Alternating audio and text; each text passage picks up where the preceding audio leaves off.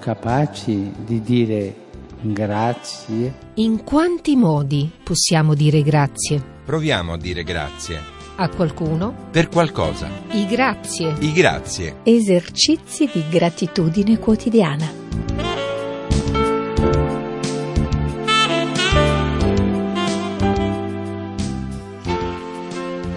Bentrovati cari amici, buonasera da Laura De Luca, eccoci al nostro consueto appuntamento quasi quotidiano con la riconoscenza, con la gratitudine. Ogni sera troviamo un grazie da rivolgere a qualcuno o per qualcosa. Ebbene, stasera entro subito nel mezzo della questione e mh, dichiaro subito il mio grazie, che è un, veramente un moto di grande riconoscenza per svariate ragioni, per un grande artista eh, vissuto nell'ultima parte del XIX secolo e morto agli inizi, agli albori del XX, testimone di un passaggio epocale nella storia di Roma. Sto parlando di Ettore Rösler Franz, grande acquarellista e appunto eh, documentarista di una Roma che non c'è più.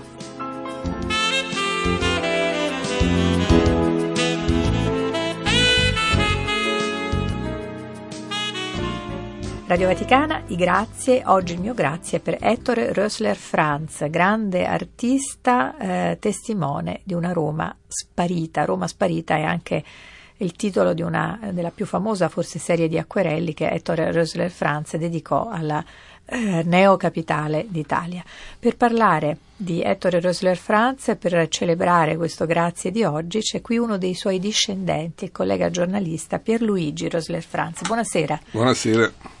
Luigi Rosler Franz è presidente anche del sindacato cronisti romani, quindi rimaniamo proprio nell'atmosfera del suo prozio è già presidente dell'Associazione Stampa Romana che nasce proprio in quegli anni che Ettore Rösler Franz testimoniò, gli anni appunto degli esordi dell'Unità d'Italia.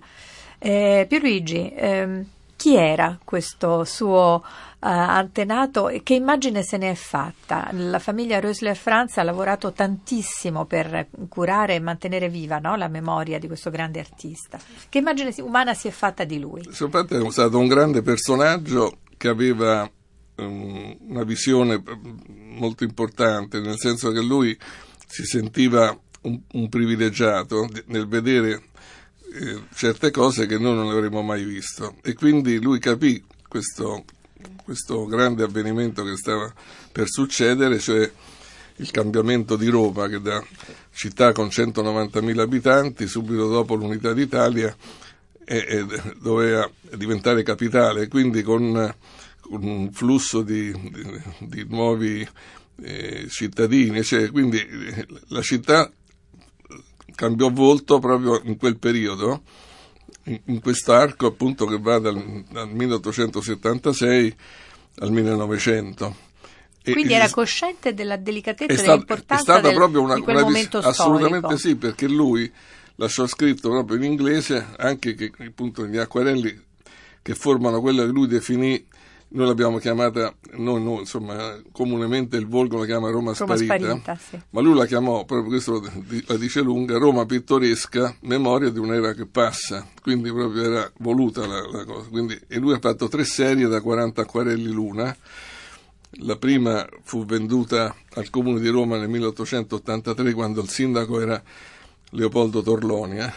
e le altre due per 80 acquarelli furono iniziò una trattativa lunghissima che come avviene anche oggi il comune deliberò di acquistarli poi la delibera fu bocciata dall'allora comitato di controllo e quando lui morì eh, nel 1907 non si era definita questa, questa vendita per cui fu mio bisnonno poi l'anno dopo nel 1908 definirono l'acquisto di quelli, degli altri 80 e quindi tutti questi 120 acquarelli formano una collezione che tutti i romani dovrebbero conoscere. E che si trova a Palazzo si tro- Braschi, si trovava, museo, si, trovava si trovava a Palazzo Braschi.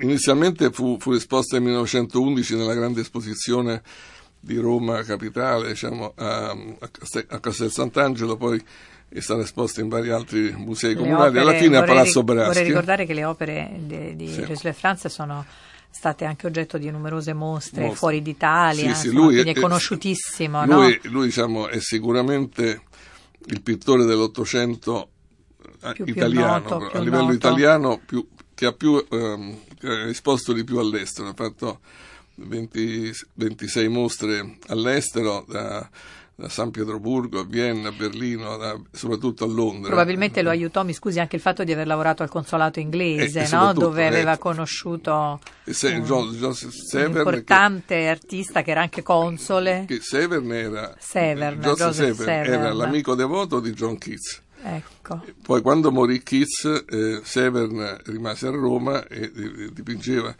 e fra l'altro era appunto il console inglese. Nel consolato lavorò Ettore da giovane, ma eh, il fratello di Ettore, Alessandro, diventò poi il vice console d'Inghilterra e quando morì Severn diventò console d'Inghilterra, fu il primo console Quindi italiano a Roma. Questi rapporti diciamo, con Fo- l'estero erano facilitati. Ma torniamo alla- Sì. al Museo di Roma dove si trovavano fino E a poco questi- tempo fa questi- gli tutti questi acquerelli. si trovavano al Museo di Roma. Adesso un dove certo sono? ecco, a un certo punto, a fine degli ultimi anni del 1980, in quell'epoca lì, furono spostati una parte 27 al museo che si chiamava del folklore a Trastevere. Questo museo poi ha cambiato nome, Museo di Roma in Trastevere, dove sono stati trasferiti poi tutti, quindi si trovano tutti lì, tranne uno che fu rubato in Germania in una mostra che fece il comune a Colonia nel 66 e non è stato mai ritrovato, quindi sono 119 adesso in mano al comune. Sono a colloquio con Pierluigi Rösler Franz, discendente di Ettore Rösler Franz, il destinatario del nostro grazie di oggi. Diciamo grazie a Ettore Rösler Franz, grande, sapientissimo acquerellista, vissuto nella seconda metà del XIX secolo per la sua forza testimoniale di una Roma alla vigilia eh, della sua trasformazione in capitale d'Italia. Erano proprio gli ultimi anni del Regno Pontificio, eh, un capitolo di storia delicato, travagliato, che vedono appunto la- anche la- il protagonismo di Papa Pio IX, eh, che fu il testimone appunto del passaggio della fine del mm, potere temporale. E proprio in relazione a questo capitolo in particolare, io vorrei eh, raccontare insieme a Pierluigi Rösler Franz uno, la parte per il tutto, dato il, il tempo che abbiamo a disposizione, uno degli acquerelli magnifici di Ettore Rösler Franz che testimonia appunto gli ultimi momenti di questa Roma papalina. Proprio prima dei patti lateranensi, qualche decennio prima dei patti lateranensi, uno scorcio vicino al Vaticano, qui eh, dove ci troviamo noi, tra l'altro la chiesa della Traspontina, prima della costruzione di Via della Conciliazione che avrebbe dato tutt'altro assetto e questo è un esempio di come Roma in quegli anni appunto fu completamente eh, ripensata, non so, mi viene in mente anche il quartiere, il vicino quartiere Prati con Assolutamente. quell'impronta savoiarda, umbertina, no? che diede un, un tono più da capitale a, a questa Roma che era invece più, più paesana. Eh, Ecco. Pierluigi, vogliamo provare a, a descrivere proprio ai nostri ascoltatori, anche se non lo vedono, questo magnifico acquerello. È uno scorcio È uno scorcio appunto della, della chiesa di Santa, della Traspontina, Santa Maria Traspontina. Santa Maria della Traspontina con il campanile. E, Che tuttora e- esiste. Tuttora esiste, ovviamente. E sullo sfondo c'è il passetto di Borgo che unisce Castel che Sant'Angelo. tuttora che esiste, tuttora esiste. e c'è molto familiare a noi che viviamo e, da e queste poi sulla parti. sinistra ci sono appunto immo- dei, dei palazzi, eh, il primo dei quali sulla sinistra È stato no- dis- non esiste, per- appunto è stato distrutto, Distrutto. per fare il, ehm, la via della conciliazione.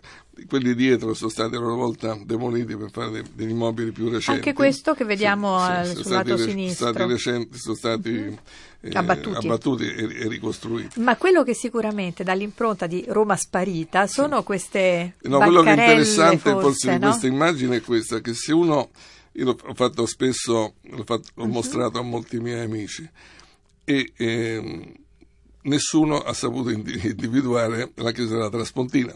È, è paradossale perché diciamo, il posto di Roma più visitato nel mondo di domenica intorno verso le 11 per andare Verso San a- Pietro. verso San Pietro per la benedizione Certo. del Papa. Però è cambiata completamente la visuale. prospettiva, perché l'assetto, oggi noi siamo certo. abituati a vedere San Pietro di fronte. In prospettiva Prima, frontale, eh, San certo. Pietro non si vedeva perché era chiuso da- da- Dalle da- case dalle case di, di dalle- Via della Conciliazione. Invece è una dimostrazione di come è cambiato, pur essendo sempre rimasta la Chiesa sempre lì, cambiando il nostro, il nostro occhio non è abituato Ecco, a vederla. Forse dovremmo dire grazie a Ettore Rosler Franz proprio per la restituzione di queste Fai- fai- prospettive fai- inedite che ci consentono oggi il confronto. È vero che all'epoca cominciava già a diffondersi Certo. la fotografia. Assolutamente, lui è stato tra l'altro uno dei primi pittori fotografi. Fece anche foto- tantissimi, adesso sta tutta la fondazione Quindi Alinaria aveva, a Firenze. aveva proprio uno spirito documentale, giornalistico. No, non no, caso lui- i suoi, discendenti No, no, sono no, giornalisti. No, no, ma è una cosa strani- incredibile. Tra l'altro le foto sue che sono bellissime, a differenza di quelle alinari che sono fredde, glaciali, degli- le sue proprio sono Certo. giornalistiche con i bambini, con le persone anziane, proprio la vita di tutti i giorni. Dicevo che in questa in particolare colpisce Sì, la sì. presenza di queste bancarelle della orta- frutta, questo ortaggi, mercato, no? i pas- prezzi, che- di quanto costavano. Ecco.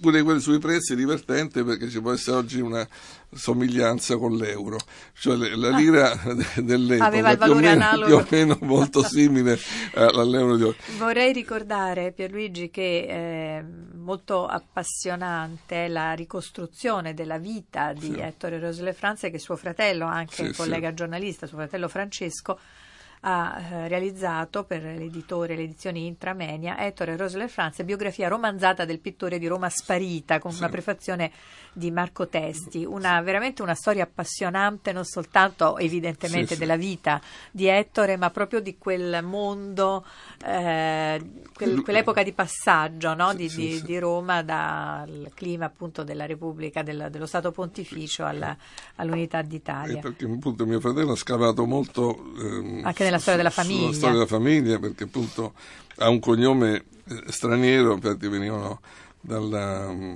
cioè, la- Baviera e la Boemia, quella, quella zona lì eh, all'inizio del Settecento, poi ve- venendo a Roma eh, appunto eh, aprirono l'hotel d'Alemagna che è di particolare importanza anche culturale perché lì soggiornarono Goethe, Stendhal, eh, Wagner, eh, il fratello di Napoleone. che ha avuto testimonianze e in fondo- conoscenze anche importanti. Stava a Via Condotti all'angolo con Piazza di Spagna, quindi era un pun- Roma rispetto ad oggi eh, si- era tutta sul lato sinistro del Tevere, tranne appunto la zona del Vaticano e, e il- e- e Trastevere. Il resto erano tutti prati.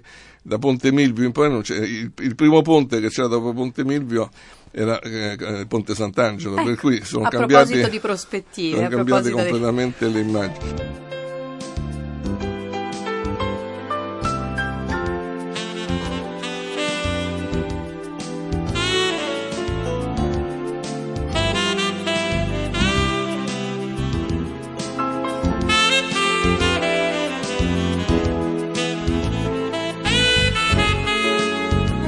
Cordialmente a Pierluigi Rosler Franz che ci ha testimoniato la storia appassionante del suo prozio Ettore Rosler Franz. Vi rendo noto amici che tra l'altro in questi giorni di Natale sono innumerevoli a Roma i presepi ispirati a Roma sparita di Rosler Franz, per esempio al Seraficum, per esempio alla mostra dei 100 presepi in Vaticano e ancora a Santa Maria in Via. Grazie, se volete, l'appuntamento è a domani.